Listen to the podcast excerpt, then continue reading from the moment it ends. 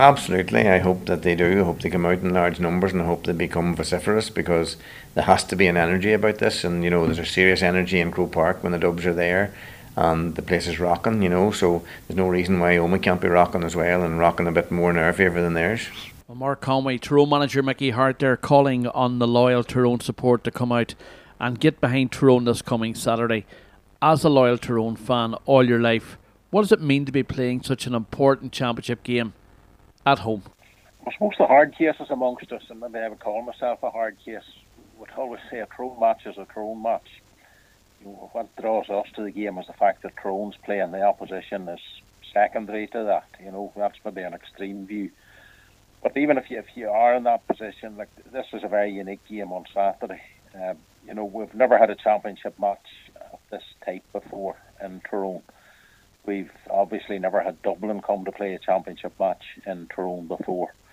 So it's it's very, very special. It's very, very different. And it's the first, you know, who knows, you could Dublin could be coming to Tyrone for the next ten years. That could happen. It'll only ever be a first time they're coming, and that's this Saturday. So it's, it's special. Therefore, it's one I would assume a lot of people wants to be at, and probably a lot of people from beyond Tyrone, apart from the Tyrone people. Well, Saturday's game at Omagh, of course, Mark, will be a first and Tyrone have always been to the forefront when it comes to first. The first floodlit game at Croke Park. That massive occasion, of course, with the opening here of Garvaghey. And last weekend, even no further behind us than the, the first ever Super 8 game. And that involved Tyrone as well. It's always been Tyrone. They've always set the benchmark. Uh, well, you, you've obviously done your homework, Paddy. As always, that that's quite impressive when you list it out like that. Um, old fogies like me and times like us, we'd always refer back to a very, very famous monument down in Clonoe, the old graveyard down at Clonoe, and there's a very famous line on it. Not bore you with the rest of what's on that monument. The very famous line on it says, Earl Tyrone, first in the field and last to leave.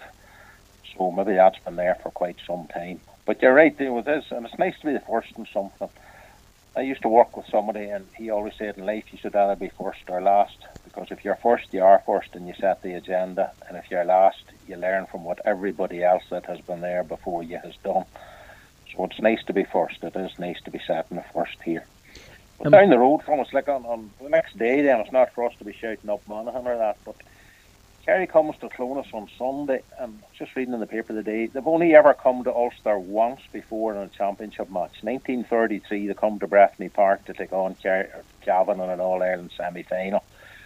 Maybe they thought it was going to be an easy touch, but Cavan beat them, and Cavan went on to win their first Ireland. So there's history all around us this weekend, you know, and we're, we're primarily focused on the history in our own county because that's what concerns us. But there's other people making it too, which is great to see. Well, I know the first league meeting was away in the 70s, but the first championship encounter between Dublin and Tyrone was that 1984 semi final at Croke Park. A gloriously hot summer's day. Frank McGuigan, Eugene McKenna, and of course a potential penalty not given, of course, when Patsy Kernan was pulled down. But there was little expectation from Tyrone those days, or any Ulster team heading to Croke Park. We were going there for the day out, enjoy it, but you were coming away as whooping boys. Well, it was like I mean that day well. Like um, for me, that was the second time I had seen Tyrone win an Ulster title. I'm old enough to mind them winning it in 1973. But it took us 11 years. Well, the generations now sometimes turn their noses up at Ulster titles, but back then, it took us 11 years to get back again to win a second one. So that was very, very important. And we come in that day on the back of, you know, it was uh, Frank McGuigan Ulster final and all of that, and with beat Armagh in that final. I suppose it was a bit of the day and kick of that great Armagh team that had got to the final in '77. But we come in, and in them days, you were kind of happy to get to Croke Park, and it kind of was the mm-hmm. same old story. Like all the northern teams, we'd go down, we'd get our beating, and we'd come up the road complaining about this, that, and the other. And you're you're quite right to focus on the Patsy Carolan incident. Like there seemed to be a pattern of them in them days it's happened to Tyrone, it's happened to everybody else. I mean, Derry having a couple of bad days in Croke Park where decisions very definitely did not go in their favour. Um, suppose another thing I would mind about that time is that actually wasn't the first time we played Dublin. If I'm right, the first time we played Dublin was in the league semi final around about 1974. Mm-hmm. And uh, late, no, it would have been 75 because Dublin were all Ireland champions at the time. We met them in a quarter quarter final. It might have been in Croke Park the late great Dominic Daly scored a peach of a goal in the opening minute. He bent her into the top corner, about 25 yards out. And what say was we thought something was going to happen, but that's where it started and that's where it ended for us that day. We, we took a bit of a trimming now. Um, so it's it's great, you know, it's great to be back, back I suppose, bringing Dublin to Tyrone. You're talking about the 84. When, when one thing I mean about that, I'm not much into tactics. Like as I said, everybody, a blind man or woman would see what's happening on a field, what I wouldn't see, you know. But one thing I definitely remember from that day, that was the first day ever I seen somebody been double teamed.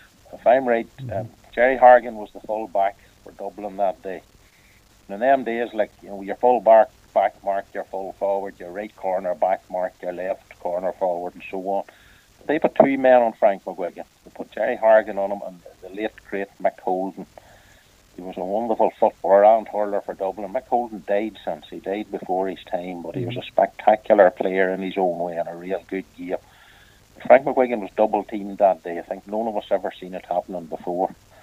Well, so people talk about Trump and the people, or maybe Armagh and the people that invented defensive football. I doubt it started a long, long time ago. Well, there'll be plenty of tactics on show on Saturday, Mark, but it won't detract from the occasion. It will, it will, and say the, the tactics I keep saying passes me by, and people focuses a lot on that now. Old fogey or not that I would be, like I would argue with anybody. I think the football we're seeing now is the best football that's ever been played. Like people talks about a defensive game. Tyrone's supposed to be a defensive team. We scored four twenty four on Saturday, and that's supposed to be defensive. You know, uh, the quality of what we're seeing now on the pitch. And I don't care if teams go to play keep ball for two or three minutes at a time. You know, that's not easy done either. There's a skill and an art in that, and um, we no doubt we'll see plenty of it on Saturday. But you're right. The big thing is about the, is the occasion. You know, it's a first. You made that point on. It's a first in so many ways, and it's very important for us. And not only is it about the occasion, there's a game of football there, and the game of football's there to be won, and we have to be going to win it. So you enjoy the occasion and focus on it and celebrate it and everything else. But um, core of it all is this game of football, and our priority has to be at least one point ahead on the scoreboard and at the end of it all. And hopefully that's where we'll be. Mr. Tyrone, Club Tyrone's Mark Conway there. Eugene McConnell is the Tyrone PRO.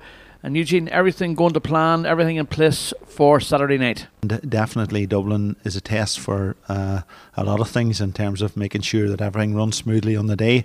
But you thrive on these type of occasions, and uh, our huge fan base and Tyrone's a big county, and uh, we want to ensure that when we welcome Dublin to Omagh on Saturday night, that we have a, a massive uh, turnout of support and that we have all the boxes ticked in preparation and making sure that everybody enjoys the occasion. So, from our point of view, yes, it, it's it's included a lot of time and preparation to make sure everything runs smoothly. But yes, we thrive on them type of nights, Paddy. Well, Mark Conway, Eugene often talks about Gaelic Tyrone and important that Gaelic Tyrone mobilises its support on Saturday night. Gaelic Tyrone is, is a key thing that uh, one of our made main ambassadors within the county, uh, Mark Conway, always talks about. We pride ourselves on, on, on Gaelic Tyrone, and yes, absolutely, it's all about mobilising that Gaelic Tyrone support to get behind Mickey and the boys on, on Saturday night. And you know what? Uh, that sort of major emphasis of, of, of crowd you know, rallying behind a team can can lift them, can can be that deciding factor possibly, you know, in the last five minutes just to keep the, the momentum it's running. Coming home, it's coming home, back to Tyrone.